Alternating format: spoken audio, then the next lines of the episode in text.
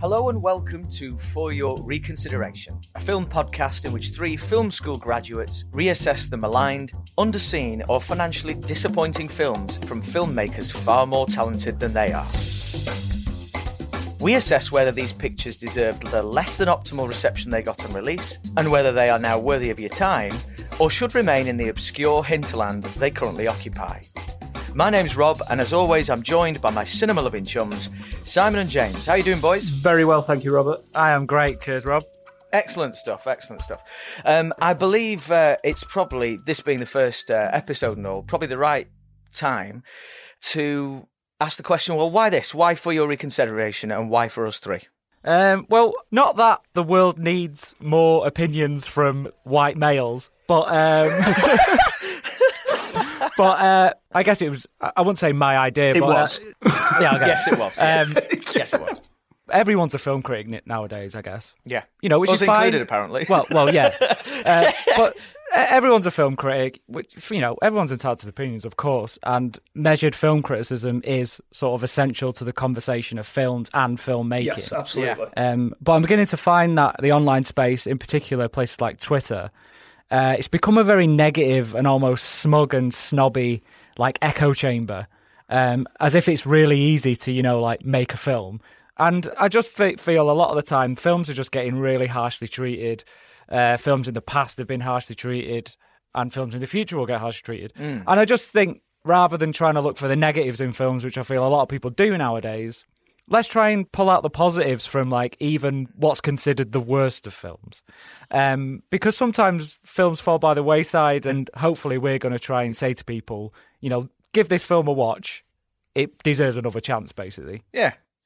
I love that. I love that central message. It's nice and pure. I like yeah, it. fantastic. I think, uh, Si, your original idea was to ha- do sort of a YouTube channel, wasn't you? Yeah, And, it was. I mean- with all the fun editing, bells and whistles, and uh, when you shared that idea with me, I was like, I- I'd quite like to get involved with that, but that sounds like a lot of work. it So, really uh, really would be i'm glad i'm glad we've we've diverted into a conversational podcast because it's uh, exactly. it's a lot easier Definitely. Plus, there's hardly any film podcasts out there, so yeah.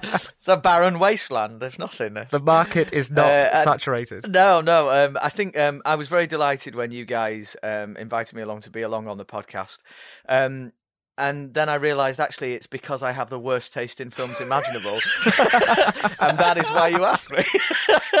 and I'm happy watching all sorts of tripe, which I, you know, the listeners are going to find out. I love a good bad movie. I mean, I, you, you do not want to see my Blu-ray collection. You don't want to, want to, promise. i have and he's right yeah you don't you don't want to see it um, so, uh, with this being a film podcast, we're, we're actually going to get on to the um, the film of the week in due course. But we're always watching stuff all the time, aren't we, boys? So, what have you guys been watching this week? I I haven't really had time to watch that much, but I did catch that Netflix film Velvet Buzzsaw last week, Oh. which I really liked. There's plenty to love about it. No less the performance from Gyllenhaal is oh, it's so brilliant. good, So, so, so good. good. he's just really, you know, play that sort of stereotypical art critic, camps it up to the max. Um, he's very, very good. Yeah, he's loving it, isn't he? Like he's absolutely just going for it. I, I think he's fantastic anyway. Like I'll watch him read the phone book. I think he's a brilliant actor. Yeah, he is ace. Um, He's really, really good. He throws himself into every role he does. Yeah. It was great. It was good. But ultimately, I was a bit disappointed because it just felt like a remake of the first half of Ghostbusters 2. Ooh, now we're talking. And then it just finished. Like, there was no closure, I don't think. But it was good film. It's definitely worth checking out. I, there's plenty to love about it. Looks great. Performances are great. And it's really surreal, really weird film. So, yeah, it was good. Yeah, the, it's the Nightcrawler team, isn't it? So it's Dan Gilroy and Robert Elswit on DP and Jake Gyllenhaal. You know, and Nightcrawler is one of my favourite films for the last 10 years. So uh, I think I liked it a little bit more than you did, Si. But uh, yeah, I, I echo what you say in terms of it's going for satire and like how art and commerciality don't mix. But it's just like, yeah, we know. like, that's the point of the movie. What have you guys been watching? Um, so this week, I've been tr- desperately trying to catch up on stuff that I've missed from 2018. So I happened to notice that the Academy Award winning and BAFTA winning documentary Free Solo was on this week Ah, on not seen that. On National Geographic. And uh, what it is is it tells the story of this guy Alex, whose surname escapes me. Great research. who's going to free solo, which means climb without a rope up uh, El Capitan in Yosemite National Park. Um, so obviously, as you would expect for this type of film, it's got amazing visuals, like of of real great uh, rock climbing photography. Uh, and there's a very real possibility that he could die doing this. You know, just one slip and he's dead. Basically, it's like the opening of Mission Impossible Two, but done for real, essentially. They d- they didn't do that for real. no, he pussied out and he had a little rope on. God, Tom Cruise really needs to up his game, doesn't You he? have Like- pulled back the curtain fully on Oz there, James. You bastard. Day sufficiently ruined. yeah. Um, but yeah, no, it's a fantastic documentary. It's really fascinating sort of character study. So in one instance, I really admire this guy and his dedication to his craft and wanting to leave a mark in, you know, his chosen profession of climbing up really high things with no safety equipment. And then at the other end, he's like this emotionally stunted man child who lives in a van and treats his girlfriend like a piece of shit. So Wow. it's, it's really, really fascinating. me. Like I would absolutely, I would very much recommend it. I think it's excellent. Cool. Cool. Um, well, you know, much to my embarrassment, um, I've got to confess I have not seen either of those nor heard of either of them. so I'm obviously in the right place, uh, being the host of a film podcast.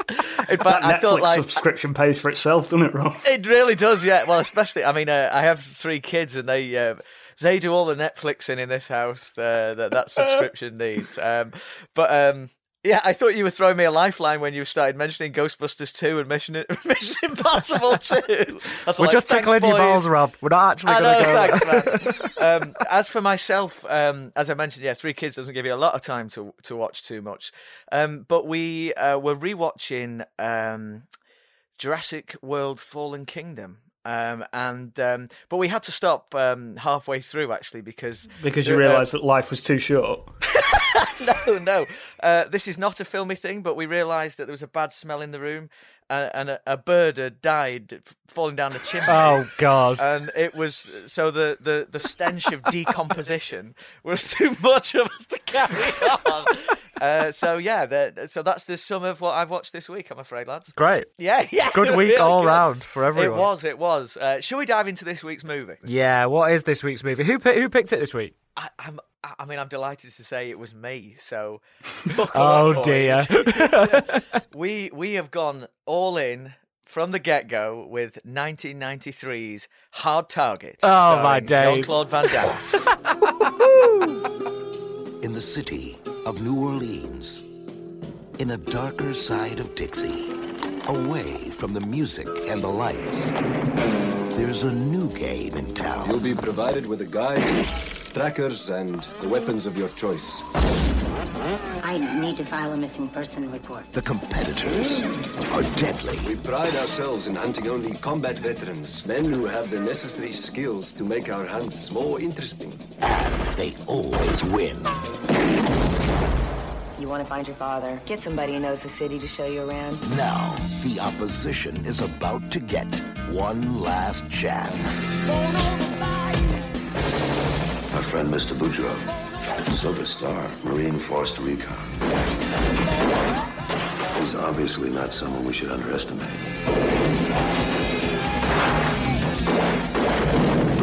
He is an annoying little insect.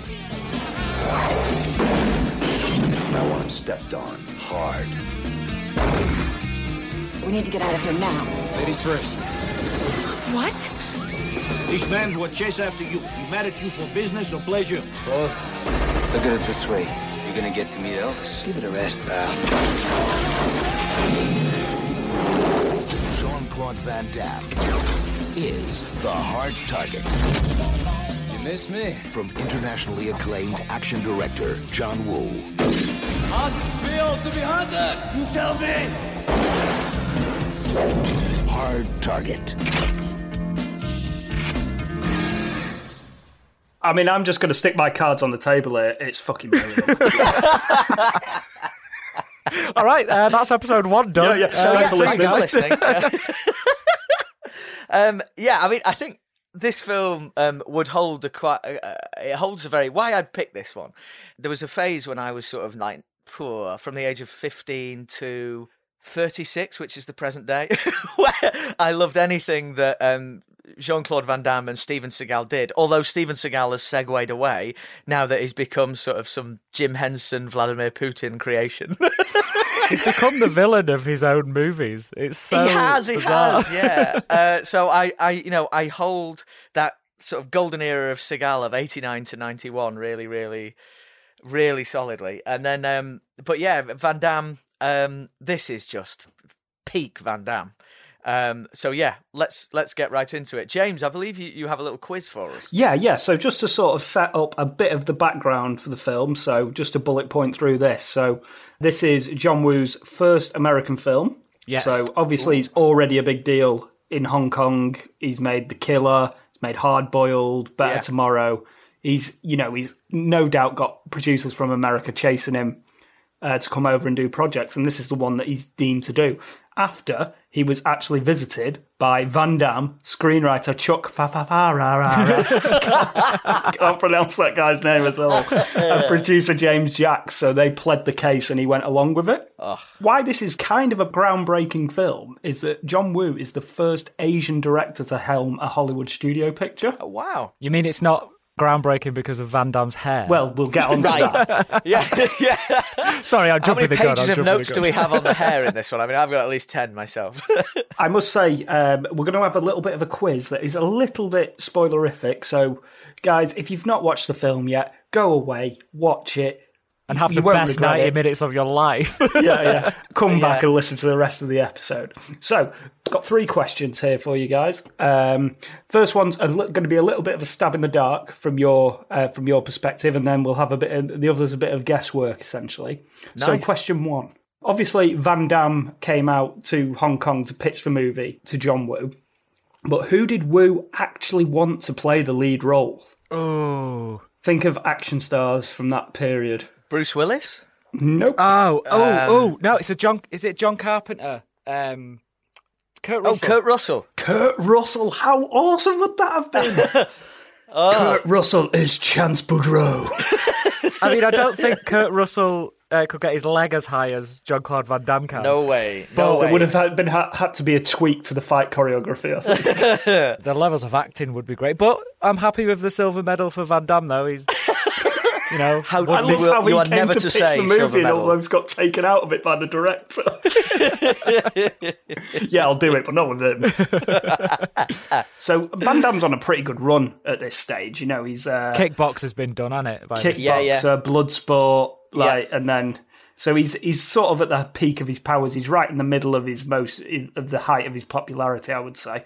So, Yeah. Question two, and this will give the listener a real sense of the content of this film. How many times was the film submitted to the MPAA, which is the uh, the equivalent of the BBFC in America, to get its R rating? Was it like NC-17 the entire time until yeah, yeah. So whoever gets the closest gets the point. Uh, seven? Let's say 17. How many? 17, 1 7. 17. No, size trounced you again, Rob. He's got he's got it bang on seven. Is he I seven? so- Wow, good Yeah. great No guess. way, no way. guess. Amazing. Okay, and now the final and most important question: What is the body count of this particular Oh film? god.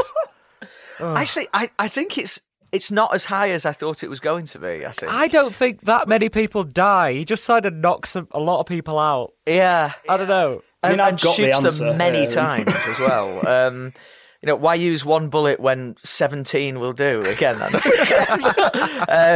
I don't know. Body count, let's go for uh, 54. Simon. I'm gonna go uh, 32. Oh, he's done you again, Rob. No, 34, no, no. Wait, was it? including the snake. 34? Oh, my Absolute word. guesswork. Wow, that's pretty good. Nice, nice. I'm impressed with myself, I, especially because Well, I Si know just how many times 100%ed that quiz. how many times you have watched this film, Rob. So I'm quite quite pleased with my uh, Thing scores. is. I mean, like, I, when I was watching the film back again this week again for, like you say, the billionth time, um, I'm I'm literally enjoying it so much that I'm like, I need to reach out to everyone I know and go like, I'm having a great time here. You know, I'm re- I'm enjoying myself. I just wanted to make contact with people to share the love that I, I felt that I was going through at the time. This also actually, um, we watched this together once, boys. I don't know whether you remember. did. Uh, oh, we how could on I a- forget? we, we were on a, a lad's holiday uh, to the Costa del Sol, and uh, Look, we, look, Lads, lads, lads, lads. Anyone We- who knows us does not knows that that is not an accurate description. it's not. We tried to have a lads' holiday, uh, uh, yeah, what we'd do would obviously we'd have a uh, have a high old time of an evening, and then sleep in, and then in the morning you'd get up and you'd you'd have those first crust campos of the day with an offering from the DVD bag that I bought with me, which was usually either Van Damme or Seagal. Um, and this one was, I mean, we introduced this to a room full of boys that we knew what we were watching, Yeah. but the boys with us did not know. They were not ready for this, and they were. Uh, it was one of the greatest movie watching experiences of my whole life. I- Yeah, if you just... if you're gonna watch a film with a group of your mates while you're like trying to like sweat out a hangover, what a perfect film to do that. Oh with. yeah. And by the end, you're so jazzed, so ready, you're going to go and do it all over again, straight back out. By on the it. end of it, we are sweatier than Van Damme is at the end of this film. Um, so, what did you guys? You know, overall, I'm getting um, an undercurrent of positivity from you both about it. Well, if you as long as you know what you what about to watch and you know what it's going for and the era it's made as well. Um, oh, I mean, I've got written down here: is this the most '90s movie ever made? So nineties. John Woo is quite is so specific to that era anyway. Yeah, Yeah, Yeah, You've got nineties action star, and if you go into it knowing that's what you're going to get, you're going to have a great time. Oh, absolutely. I mean, how did you both discover this film? Because obviously it came out in Parker, 1993. my good, my good Is that friend Rob was- Parker. was it me? Absolutely. Oh yeah. Yo, I'm so happy about that. Um, I'd no, never for- heard of this film before meeting Really? meeting you, Rob. Yeah. Ah, love you, man. um, the, the for me, it was um, this was one of those tapes that was passed around in high school. You know, like Yeah. um, a VHS. Like, um, has anyone got who's got a hard target this week? And it was one of them things like that. You know. Some of the cool guys were obsessed with it, you know, and um, one of my mates had it on video, and we'd we'd pass it around, and like, and then you'd have to sneak it home, you know, and watch it, and couldn't get over what you were seeing. Yeah, I think I've I've maybe discovered this like on a when I was about fifteen or sixteen. You know, just sort of channel hopping Mm. in bed or whatever, and I just stumbled on the last forty minutes of this film, and I'd never seen a John Woo film, Which is one long fight scene. Yeah, I'd never seen a John Woo film before, and I was like, "Wow, what the hell is this?" Like, Yeah, this yeah. is. I- I mean, because at that point, I think I'd probably seen a few Van Damme films by that stage. I mean, I'd put it on the table. This is by far the best film that he's ever been. in. Who Van Damme? Yeah, I think. Yeah. Um, yeah. Yeah, I quite like JCVD was really good. Um, but he was sort of playing that meta Van Damme, wasn't he? You know, it was himself in a, in a way, wasn't He he? was trying to act. he was, he was doing a damn good job of it, James. Right, all right, settle down. Robbie's also moonlighting as John Claude Van Damme's agent and we're doing very well, thank you, James. the phone never stops How's that. Amazon series going? Stop it. The man's my hero. Um, Hey, that Amazon series was funny as fuck. It was Uh, really good, was wasn't it? So It was funny. really. It was quite good. I think I watched the pilot and enjoyed it. Did it go Yeah. to series? yeah, actually? it did. Yeah, yeah. Did it? All right. Okay. I mu- I must catch up on the rest Yeah. of it. I watched the pilot and did enjoy it. Actually, was I don't know why I'm dissing it. I really like this film. yeah. Um, what, uh, one of the reasons that, um, well, we have a criteria, don't we, for having a chat about these films or putting these films forward. And one of them is um, whether it had a poor critical reception or whether it was a box office bomb. Um, what about what was the critical reception for this one? Uh, yeah, as you can expect, it was it was quite middling actually. Like some people got it, I think, and then some people, uh, you know, treat it on a level as the good Oscar films of the time. Um, and you can't treat this film like that. So Well, wasn't that ninety three? Wasn't that Schindler's List? yeah, so Definitely direct Jurassic Park, composer. wasn't it? yeah, yeah.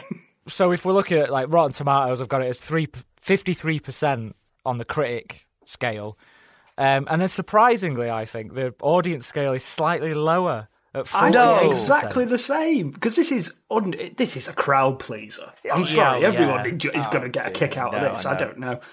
Um, I don't know about you, Si. When you were reading the reviews, did you just think that a lot of the critics from who were actually reviewing it at the time obviously knew John Woo from his Hong Kong films, And they were a bit all of a s- disappointed, I think. yeah, and now all of a sudden, because he's making a film in America and he's no longer just like this cult filmmaker that they know about, did you think that Yeah. they wanted to stick the boot in a bit in that sense? That wouldn't surprise me, to be honest, because it's that whole like when someone's a cult figure and they're very niche. Yeah. yeah, it's like when you like a band. Oh yeah, exactly. When nobody those knows who they're- fans who they are, go yeah. like, oh shit, no, because he's just he's commercial. He's a sellout, Um, that yeah. kind of stuff. Yeah. But uh, it fares a wee bit better on IMDb's audience rating. It's got six point one, uh, so that's a bit better. I mean, I have to be honest. Anytime I see a six on IMDb, I'm like, well, I know I'm going to like that. That's my gradient for success. Like, yeah, we're in there. Yeah. Anything over five, I'm I'm thinking, oh, this is. I'm in an exalted company here. Yeah, but I mean, uh, well, Empire. So you know, Kim Newman, who's a pretty well-respected critic, he liked it. He was like, Yeah, he did, yeah. he was like, Yeah, yeah. Um, didn't, didn't doesn't feel it's as good as what uh, John Woo did in Hong Kong, which to a degree I don't think it is. I think you know, It's no. I mean, I think those movies are immense. Those three that you mentioned, James, earlier on. Yeah. Um, they are absolutely incredible and so locked into a time that again Yeah, that sort of very early nineties, um, eighties to nineties crossover period of Hong Kong cinema, which Woo was just the absolute king of and doing things. Chow Yun Fat's the man in Yeah. Like, put two on nine Yeah. millimeters in that guy's hand. I mean, Don't, Jesus, don't, honestly. forget about but it. you have like, Yeah. I mean, you watch Hong Kong cinema of those times, and even before that, like uh, when you go to like Bruce Lee films, there is a lot of them are quite tongue in cheek, and they they are Yeah. a bit cheesy, and they are a bit corny. Yeah. Yet when you're watching it uh, as a Hong Kong film, it gets away with it because that's what what they are as a genre. To bring that over, then over to America and essentially do the same thing, like Yeah, and I thought he massively dumbed down a lot of that. He dumbed down a lot of that stuff. oh yeah, totally. So yeah, he's it's nowhere to near as earnest. Like Yeah. his Hong Kong films are so incredibly earnest. Like Yeah. the shootout at the end of the killer in the church. Oh is- yeah. where like, they're weeping as they're mowing down henchman after henchman. Like, yeah, I, I think um, I read uh, somewhere about this one, um, about Hard Target, obviously, that Woo had to recut it so many times, not for the um, MPAA, for the um, uh, audiences, because they were just walking out because he'd used so many fades, Oh, which yeah, audiences in America at the time were. Yeah, exactly. They just didn't know what they were watching. So fades um, in American um, sort of moving image productions at the time were all associated with the passage of time. And I was watching it thinking, like, if you took every fade literally, this movie takes place over a few decades. Although Van Damme gets changed once during that period. oh, let, we'll talk about that outfit later. Whoa. It's as iconic as anything I've ever seen, James.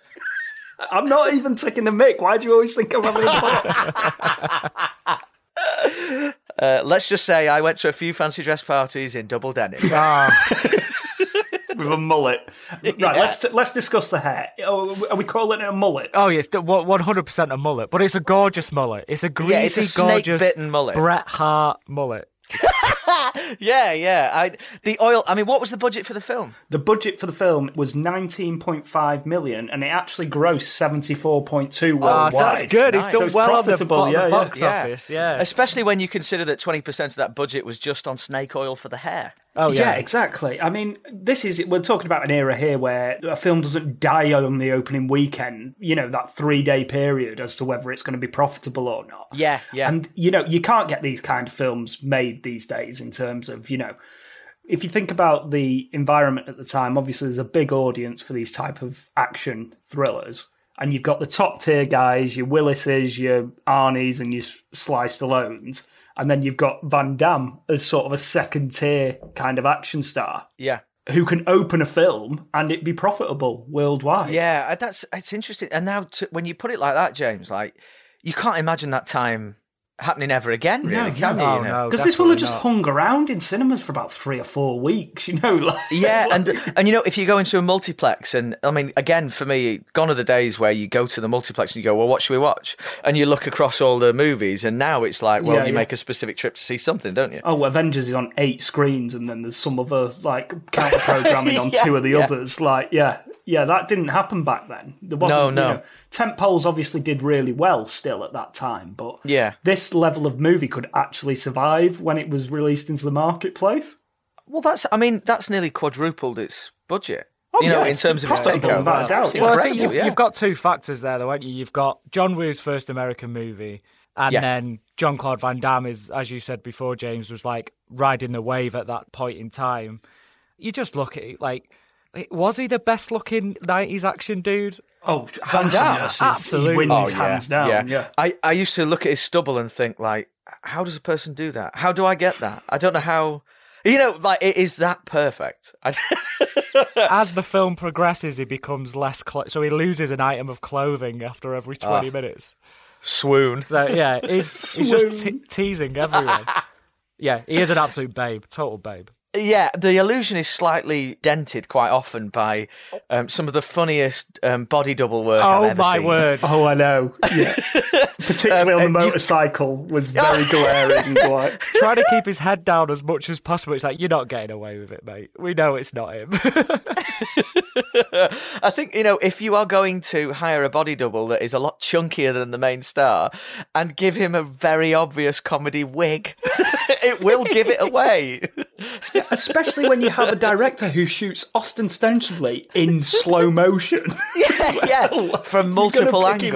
I mean, I mean, on the top on the topic of um, slow motion and angles and stuff like that, um, the camera is never still in this film. oh no. John Woo has brought everything possible to the table here, hasn't he? Yes, I mean it's a perfect sort of vehicle for him and Van Damme. So I Yeah. don't know what whether it's a bit of a chicken and the egg thing. Is it is it Woo putting his style onto Van Damme? Is it Van Damme putting his style onto Woo, or is it just sort of emerging in the middle? Because I don't Yeah. think Woo's ever shot so many roundhouse kicks. In his oh no! Like, uh, constantly just roundhousing people in the face, making them Uh, well- lick boot. there was a geezer at the end. Got I, I counted how many times uh, this guy got. Uh, this geezer at the end um, got shot. He look, looks a bit like a pug.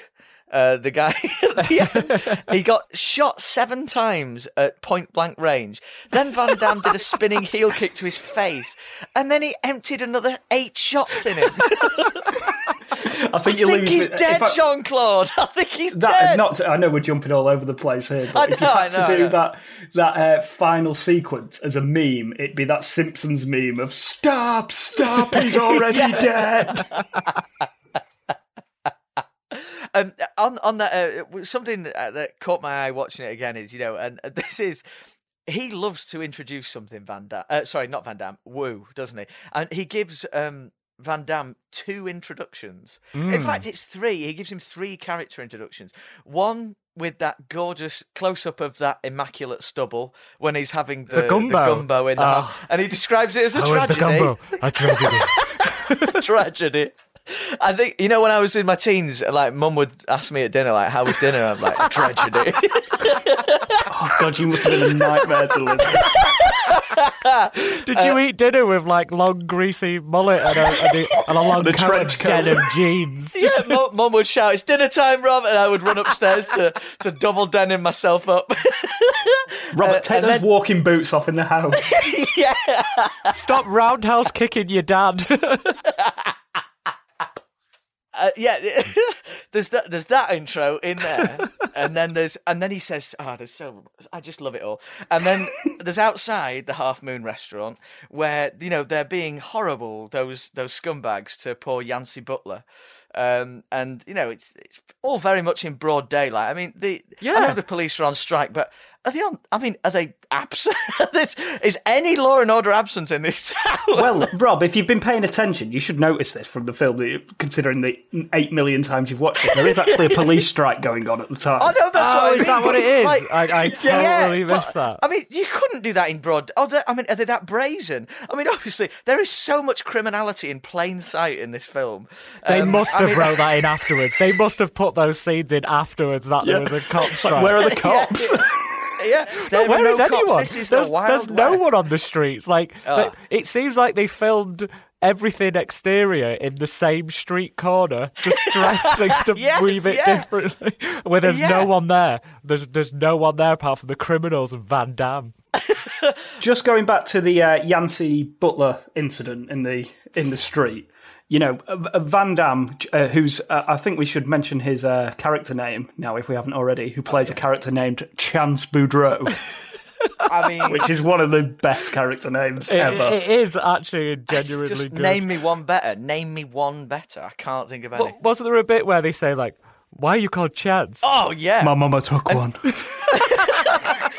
Yeah, and then he's and then he's what you know, does he's that like, mean? He's he's like chalk one up. I've you know I've obviously styled that one right out. And then he says, "What's her name?" This is to Yancey Butler, and she says, "Nat." You know, and he says, "Your parents name you for a bug."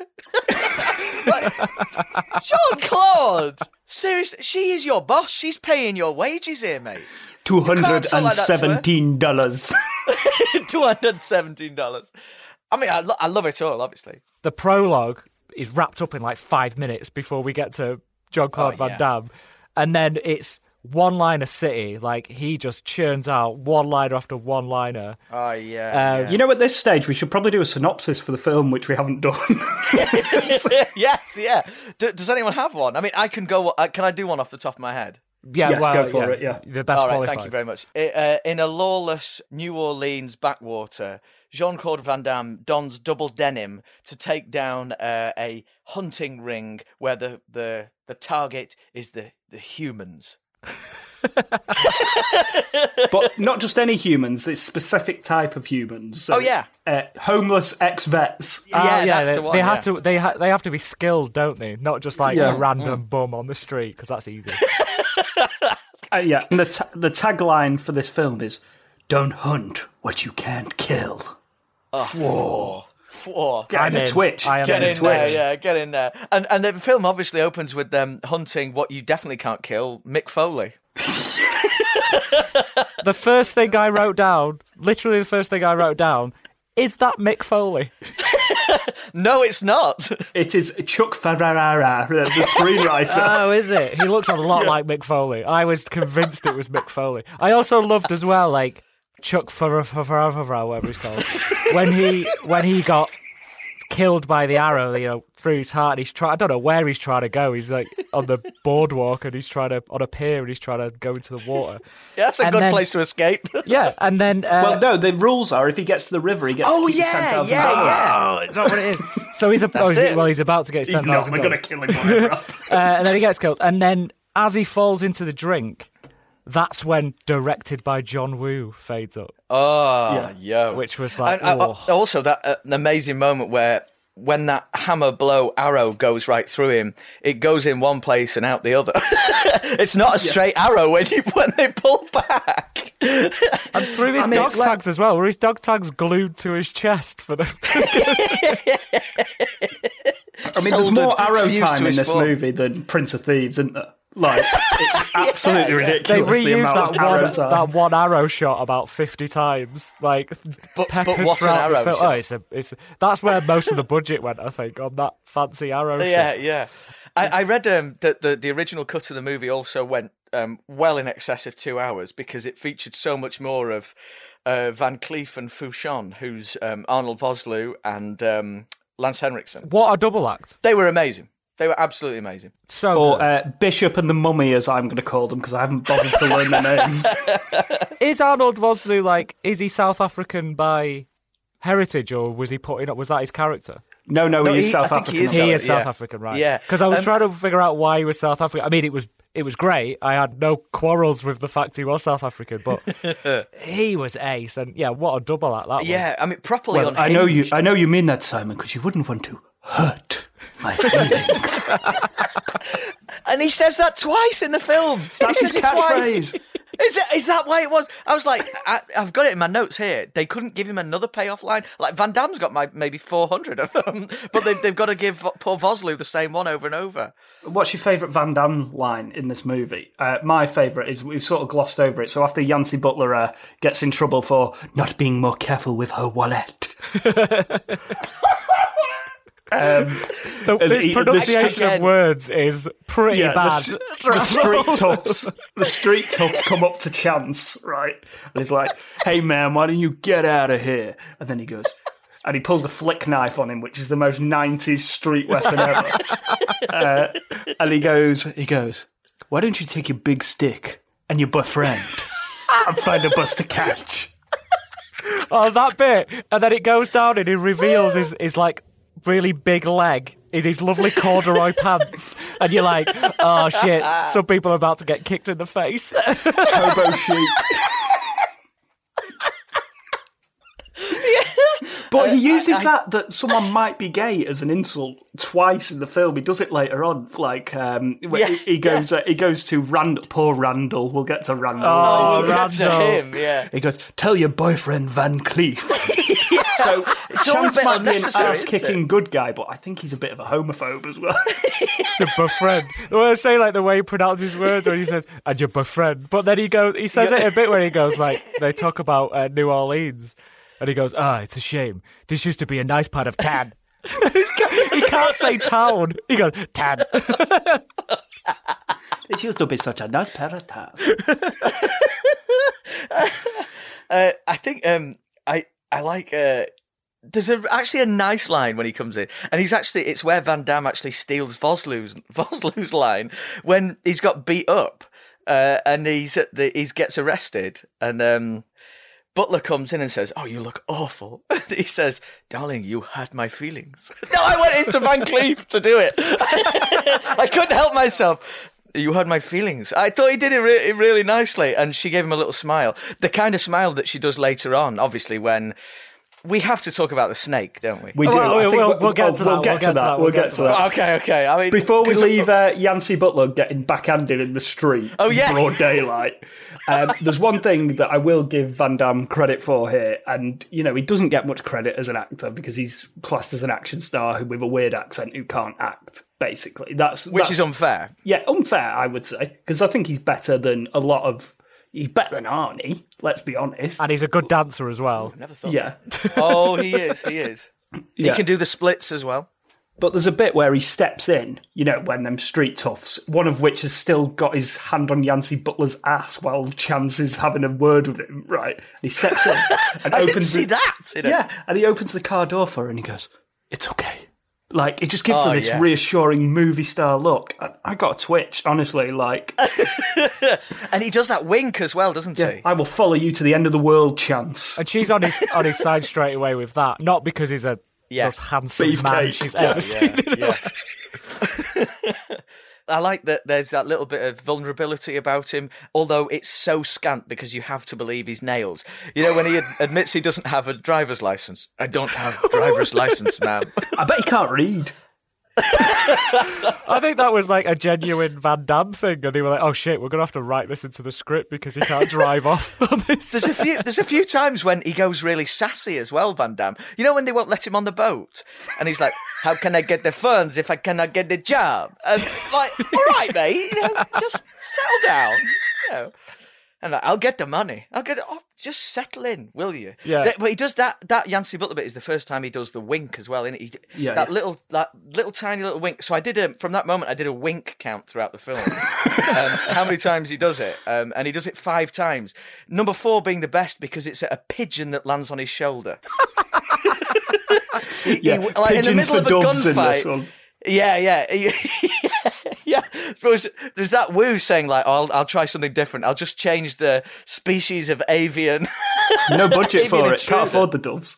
Pigeons Yeah, everywhere, we'll just get John. Make it work. Scratty ground rats, sky rats. Um, that moment actually at the boatyard is where um, we get Van the second introduction of Van Damme. When um, sorry, the third introduction of Van Damme because he gets three separate character introductions. oh, he doesn't do- Oh One- yes, now I remember yeah, this one. and now. every time, and we pan up and we see him, and and every time he comes on Van Damme, there's that lovely slide guitar, and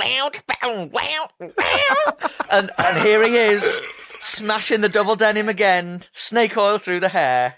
Our man is back. the music throughout is it's not only peak nineties, but it's like peak Hollywood as well. So Yeah, yeah. There's, there's like a different motif for it each bit. So uh, Van Damme's got his little intro. Where it's like the slide guitar. Down, down, Yeah, yeah. down, and then you've got the New Orleans music. Because when it started, I was like, the music. I was like, oh, we're in New Orleans straight away. You didn't need to see. Yeah. Uh, any skylines of New Orleans. They didn't even show any of that anyway. They just totally did the music. And they went, yeah, we're in New Orleans. Yeah. I think it makes Yeah. quite a lot out of the setting, actually. I mean, the whole I do- I the think it finale takes does. place in the Mardi Gras graveyard. Yeah. And it gives uh, Ch- Van Damme a chance to say the word graveyard. Yeah.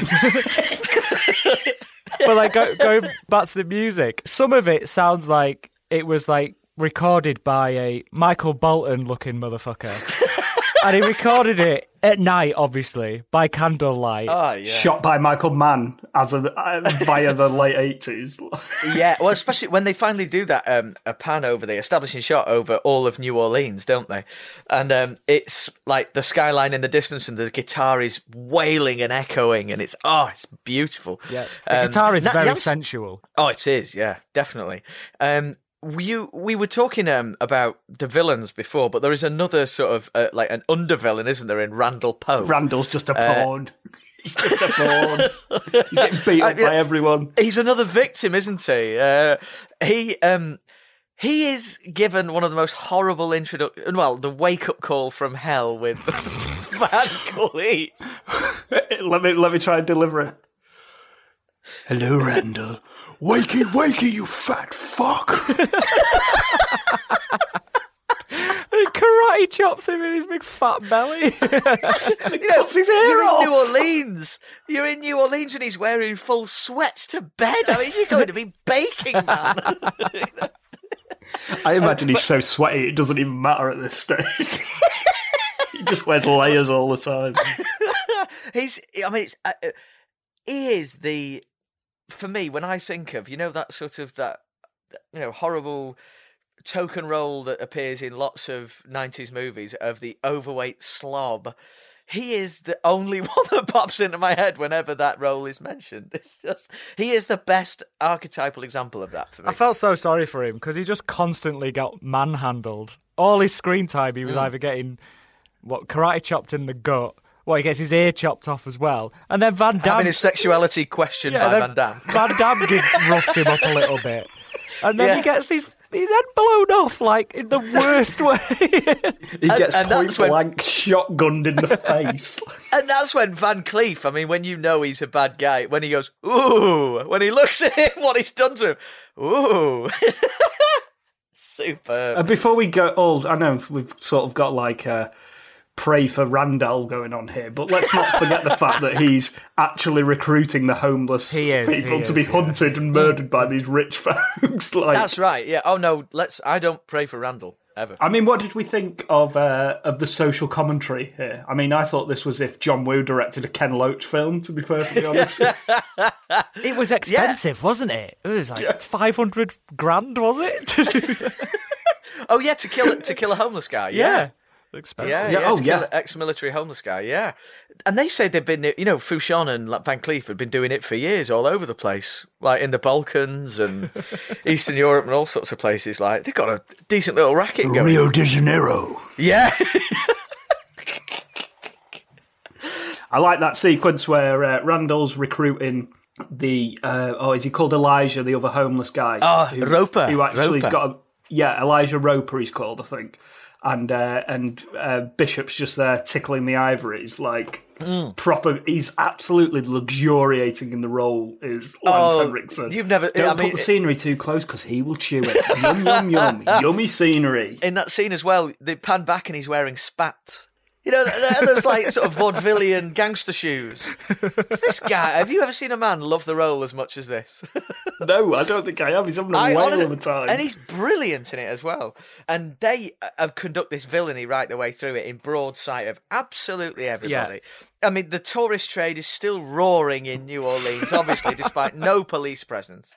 And Roper, I mean, poor old Roper, when he gets given the.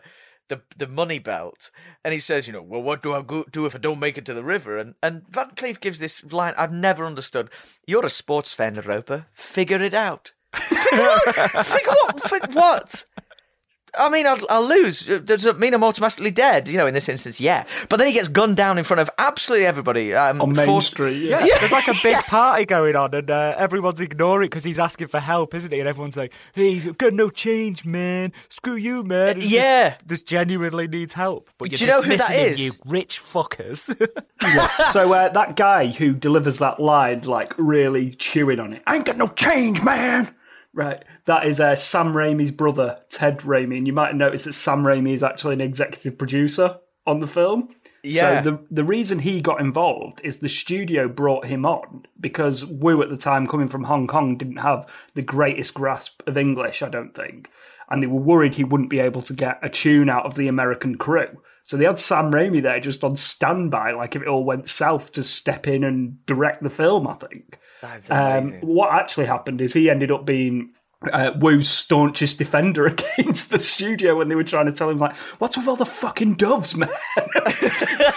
Why is he putting 55 bullets into that man? so, so that's the. I, I was surprised to see Sam Raimi, but again, that's the Vosloo connection, I guess, because wasn't Vosloo like in all the Darkman sequels? Oh, was he? I didn't know that. Yeah, I think haven't seen re- them for a long time. I think he replaced Neeson as the main, as the lead Oh, guy. he in did. Yeah, Darkman, he did. Yeah, yeah. oh, no, That's not amazing. Liam Neeson.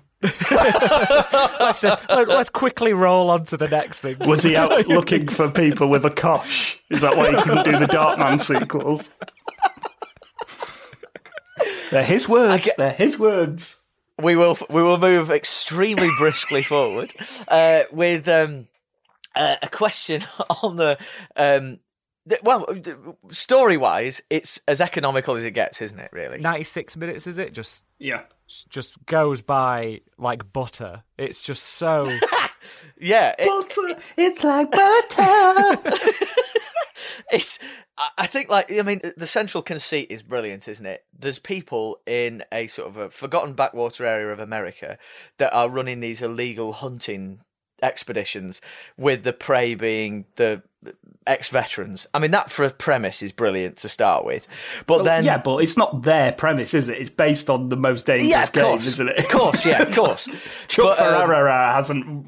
Uh, no, no, no. He's got some Um, what I mean, from a, as a story, you know, and then taking that story and then going right. Well, they they messed up. The people who did it messed up, and uh, they've there's a daughter involved, and she's come back, and now she's got someone who really is a tough guy, who's a tough guy, who really He is, is a tough guy. a double denim, hard as nails legend who is here to sort everything out. Um, and then the last 40 minutes of the film, as we've said, is just one big long rumble, which goes on Yeah. for ages, and I absolutely love every second of it. Oh, and that's when Wilford Brimley comes in. Uncle Douvee. Uncle Douvee! Chance! Chance! Which, when pronounced as Chance, makes way more sense that he's called Chance Yeah. and not Chance. yeah. So, did his mama actually take a chance and not a chance? take a chance on me!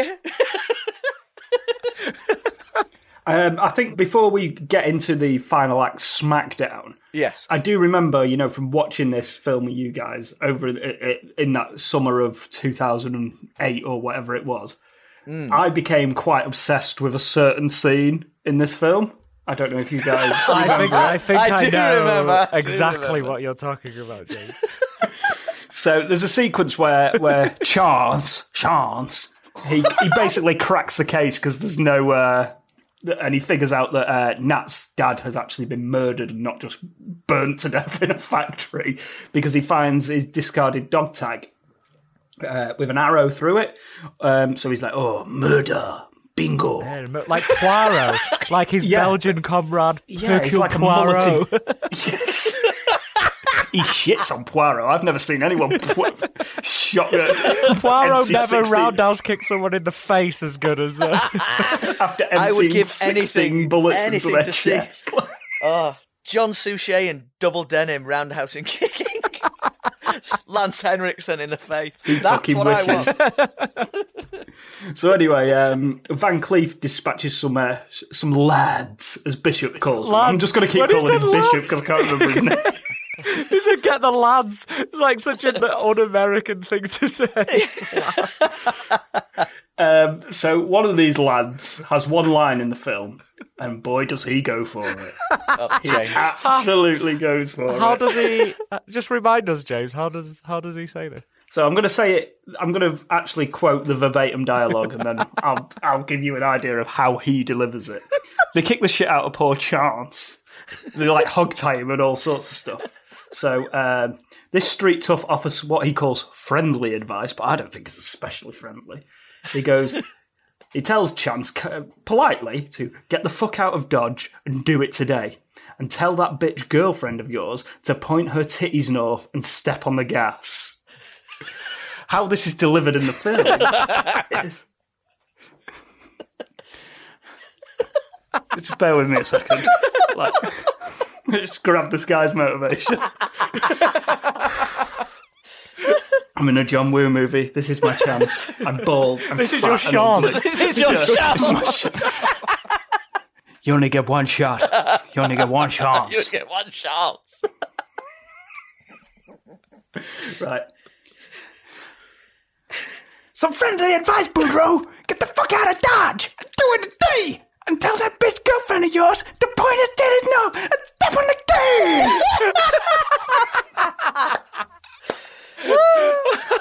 Oh my god! I ca- oh I- my I, god! I remember, like after that. I mean, am I exaggerating No, that? no, before? no, exactly how it was.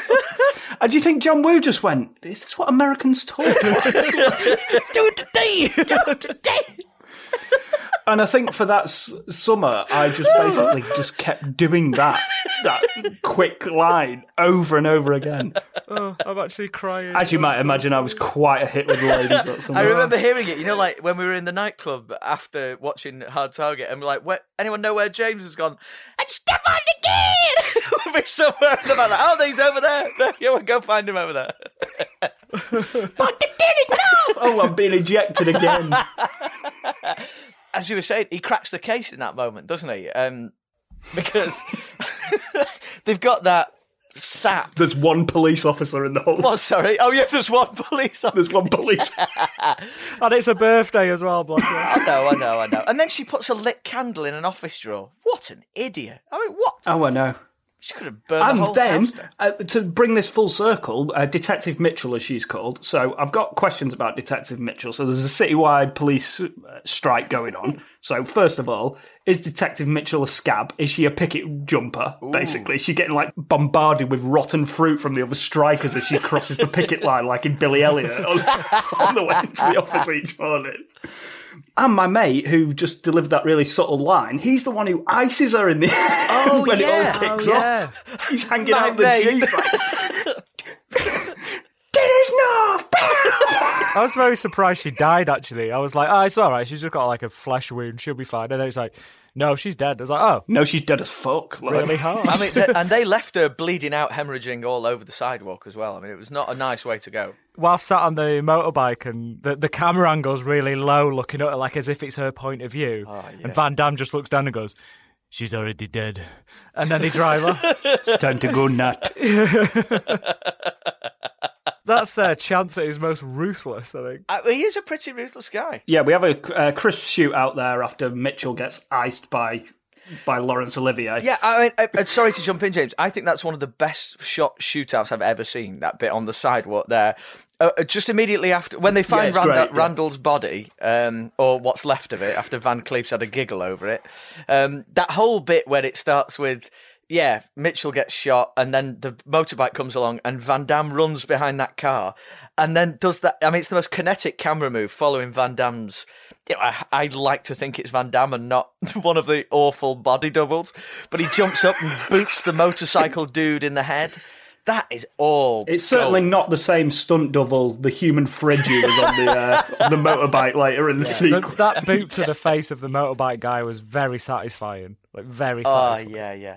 Well, that I mean, I think a lot of the satisfaction of the impact in this film is the sound design is ace. You know, like Oh, everything yeah. sounds like chunky and solid, and oh, it's horrible. Everything's everything's hitting home. Yeah, I love it. thought the lighting as well. Actually, while we're on sort of technicalities, I thought the lighting was very, very good. Yes. Yeah. When we're in Randall's office, the lighting Yeah, is yeah. exceptional in that scene. Everything's all like through blinds. It's all very like noiry. I think it's great. Yeah, but the really film's got a very distinctive look, and I think that all comes from the New Orleans setting as well. Hmm. I think it all comes from that. Well, uh, you know, I say New Orleans, that one corner of real estate that they had, Yeah, yeah, which no, they no. kept redressing over and over again. Um, but like they had that. That's another iconic setting, isn't it? The, when they're chasing Roper, the graveyard. Not Hmm. the graveyard. The yeah. The, um, it's such an iconic one, isn't it? Last time I saw anything like that, it's been copied so many times. That sort of graveyard. I don't know whether it's based on a specific one. Oh, there's a brilliant sight gag when they're chasing Roper through the graveyard, and like this stiff who's paid to kill him, basically, he shoots like a, a, a statuette. Uh, and blows its head Oh. off, and Roper's like terrified Yeah, face is yeah. right behind. One of my favourite bits. That is that's actually a very good. Well, like you say, it's a sight gag, but like, great shot. It's amazing. It's brilliant, and there's all there's invention all the way the film through like that, all the way through the film, just like that, um, where you're constantly shown something more interesting and uh, interesting to look at, and an interesting way of looking at it, and an interesting way of showing someone get shot. 800 times, you know. I mean, it's, Excessive, uh, excessively. You can't. You could never say that it is boring to No, look no. at. this I mean, movie. and it's not surprising it looks so good. I've just looked it up. Uh, Russell Carpenter uh, is the director of photography who shot True Lies and Titanic, amongst many, Well- many other credits. Oh, So wow. he's, Well, there he's you not, go. He's There you not the worst in the business for shooting. For Uh, shooting of those, I would as- I would assume this is this is the one that he's most proud of. I would have thought.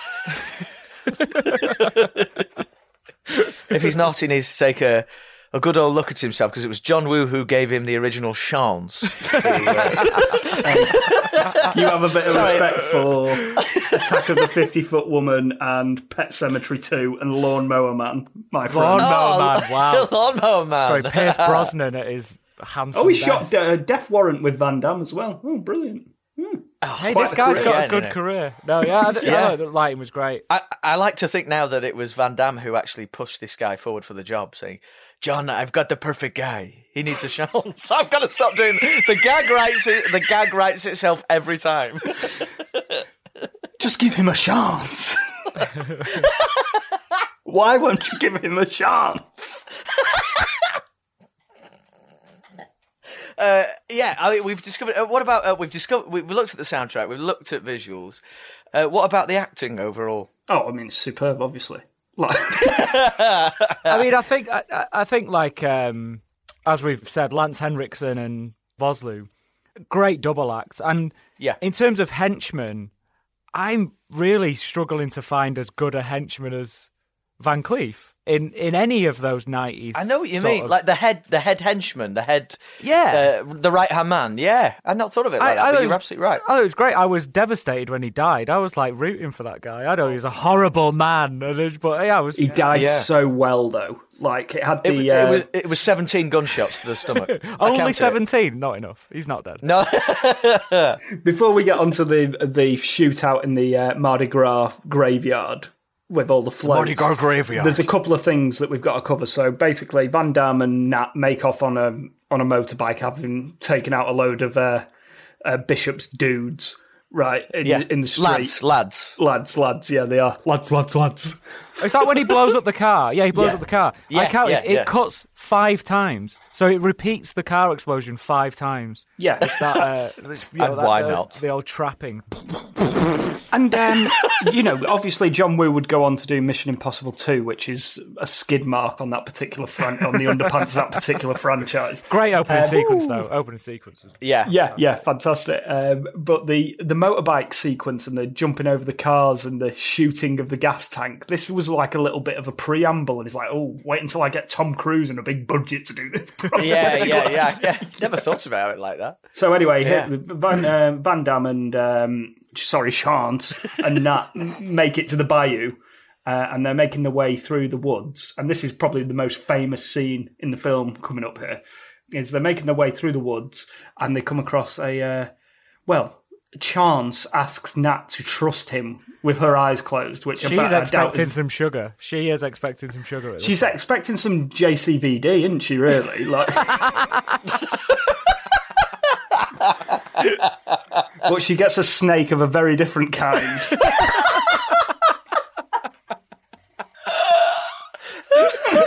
there is a rattlesnake on her shoulder, which uh, Van Damme pulls over her shoulder, right, and proceeds and, to and a guitar goes when he does it as well. By the way, and proceeds to uh, knock it out by punching it in the face. What else would you do? What else would you do in that situation? I mean, of course you'd punch it in the head. well, no. First he slaps it. Yes, He slaps it on the top of the head first. Is that what it's yeah. for? I thought he was I just. I thought yeah. this was Sassy Van Damme again. Probably was. I'm probably giving the, the screenplay too much credit in the in the screenplay, it says Sassy Chance does something sassy with a snake. With a snake. It's not a euphemism. Yeah, um, I mean the and the noise afforded the the punch to the head of the snake is exceptionally meaty. I can't imagine it being like a you know. I mean, Uh, the snake has a bad couple of hours, doesn't he, really? Because then it's terrible. Chance isn't happy with that. He's knocked it out cold, right? He rips the rattle off the back of it. With his With his teeth. teeth. With his Probably teeth. really painful, yeah. And he leaves it behind for Bishop and Van Cleef to find, basically. Uh, so the poor old snake is like tailless, right? and attacks one of the one of the henchmen number six or something and bites him in the face. And then Bishop gets really upset and blows its head off. the snake gets treated worse than Randall in this movie. What was he doing? How could he just hanging out?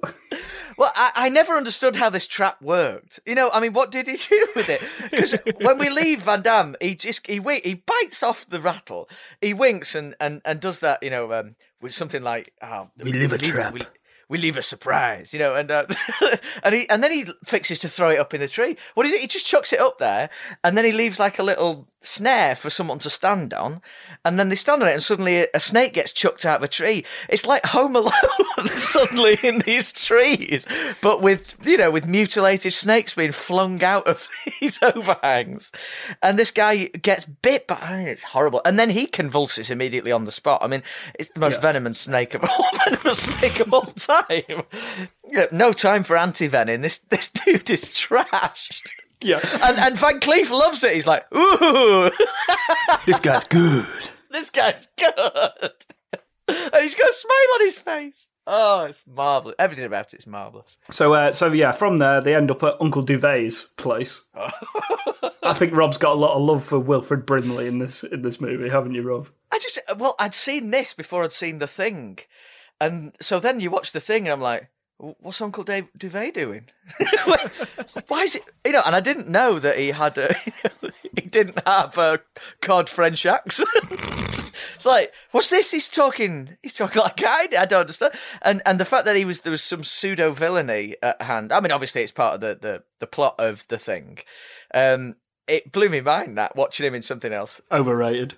Oh, behave, behave. Oh, no, I'm Yeah. I love that movie. I love Oh. that movie. I'm only joking. Oh, But it, I mean, Rob, let's uh, let's talk seriously. Is uh, oh yeah. if you have to pick between the Thing and Hard Target, which are you go with? Oh, it's hard target every day of the week and twice on Sundays. Outrageous.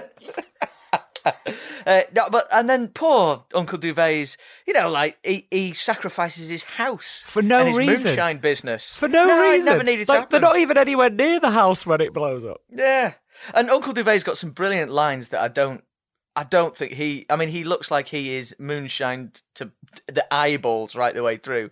The, the you know when he's because Chance goes off and leaves. Yancey Butler, uh, Nat, sorry, with Uncle Douvee, and they just hide in the bushes on a pair of horses. And he gets angry and he's like, "Oh, you know, uh, I think you should call a sheriff." And she just she runs off after we've got to go tell Chance, and he's like, "Oh, she should have called a sheriff." he's just he's on his own. This fella, he's mad. I love him. And then of course they go from there directly to uh, the you know because Sean says to him, "We meet at Mardi Gras graveyard." And then they're they're off there. They're, they're, and it's what a great setting for a final showdown. Yeah, the only pro- the only real thing problem I have with this film is the um, well, you know, obviously it's not a masterpiece, but you know, for the type of film that it is, I think the helicopter chase is just so pointless. Like, I can take him from the air. No, no, we have to hunt him properly. He's killed like. 15 of our guys already like just puts an end to it instead bishop's trying to monetize this, this thing that's going to ruin him like, why not just hire some proper mercenaries and just take him out? Like, I, ju- I just don't understand how he's forged this business. What is he getting? Like five hundred grand a pop, or is it seven fifty for these for the when trying to get? Yeah, yeah. They say it's an amazing. You know, he's a a stellar target, a premier target. Yeah. Yeah. Well, I mean, essentially, you're killing homeless people. So I'm pretty sure those people, if they were really desperate, could cut out the middleman and just not pay five hundred grand. Yeah, I, I mean, I don't know. Um, so many unanswered questions about their, their business model, perhaps. You know, not one for Dragon's Den, perhaps. I'm not sure. I would love to see Van Cleaf and Bishop take this to the Dragons. Um, what about? Um, I mean, as send offs go for villains, we've talked about Vosloo's, but Henriksen's is pretty good, isn't it? oh yeah, but what grenade down the trousers? Yeah. And then he, he's dead unlucky though, isn't he? He gets it out and unscrews it, and then he's he holds it there, and then and then like he's like ha ha ha, and then a spark licks. He's, why Yeah. didn't you just hold it a, an inch further apart? Why'd you still hold it like that? Just before that moment, though, like when um, his coat catches on fire. Oh yeah, yeah. It's him. It's not a man a stunt double. It's him. It's like, holy shit, you're on fire. Get your fucking coat off, you idiot. Stop acting. Um, and th- after that, when when um, when he's dead, the film ends really abruptly, doesn't it? Actually, I, that's the yeah. Oh, yeah. It it, um, it just suddenly credits roll when uh, the, uh, Uncle Douvee. Uh, is very upset about how injured he is, and he's not actually injured. It's his uh, hip flask of moonshine that he says it's a, oh, it's a catastrophe. and then suddenly, you know, um, and they hug and laugh, and then the credits roll, and it's like, oh, right, oh, thank you very much. Yeah, brilliant. Yeah. So what I'll gear that towards is the question: Is this film? Would you recommend this film for people to check out again, uh, to give it a second chance? Is this film for our reconsideration? Oh, absolutely. Absolutely. I love this film. I think it's brilliant. It's not, uh, you can't say it's like high art. You never would. But as a perfect sort of Friday night film when you've had a couple of drinks or what have you, and, you know, maybe devouring a takeaway or something like that, like it's absolutely perfect for that. You know, you just go along. It's a straightforward story. You know, I think the dialogue is hilarious. Whether that's intentional or not, I probably quote this screenplay more, you know. Forget your Quentin Tarantino's and Aaron Yeah, yeah, Sorkin's. yeah. Like Chuck Pfarrer has written the most quotable screenplay as far as I'm concerned. Mick. Foley. Mick Foley wrote the, the screenplay. And yeah, the action's great. Yeah. and Van Damme's hilarious and brilliant physically as well. Like, Yeah. I just, I just enjoy it. I think it's, I treat it like an action comedy. It's not, but Mm. It's I, fun, I feel is the like big it's so much word, fun. isn't it? I'm going to sort of give a little preamble to what I would say about reconsidering just by reading this review I found on a letterboxd uh, from JP Smith. Great.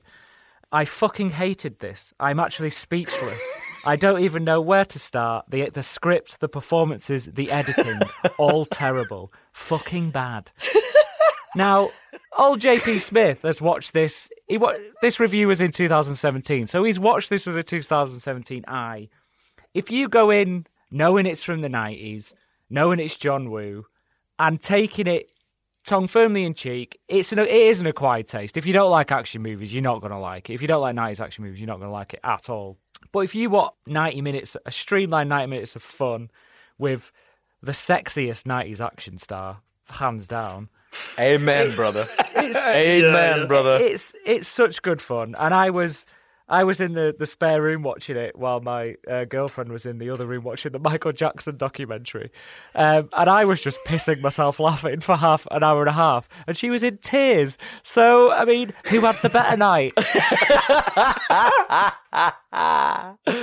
well, I, uh, I, I very succinctly put, boys. I, I tend to agree. I mean, I know that it was my film that I brought to the table tonight um, to kick us off, but um, I think that's right. If you acknowledge what you're going in for, uh, know the players involved in this, um, you're going to have a good time. Don't just go in and enjoy it, and that's you will enjoy it, Yeah. um, and have a good time with it. And like you say, James, perfect Friday night stuff, lots of fun sight, and I couldn't agree more with you with you both there.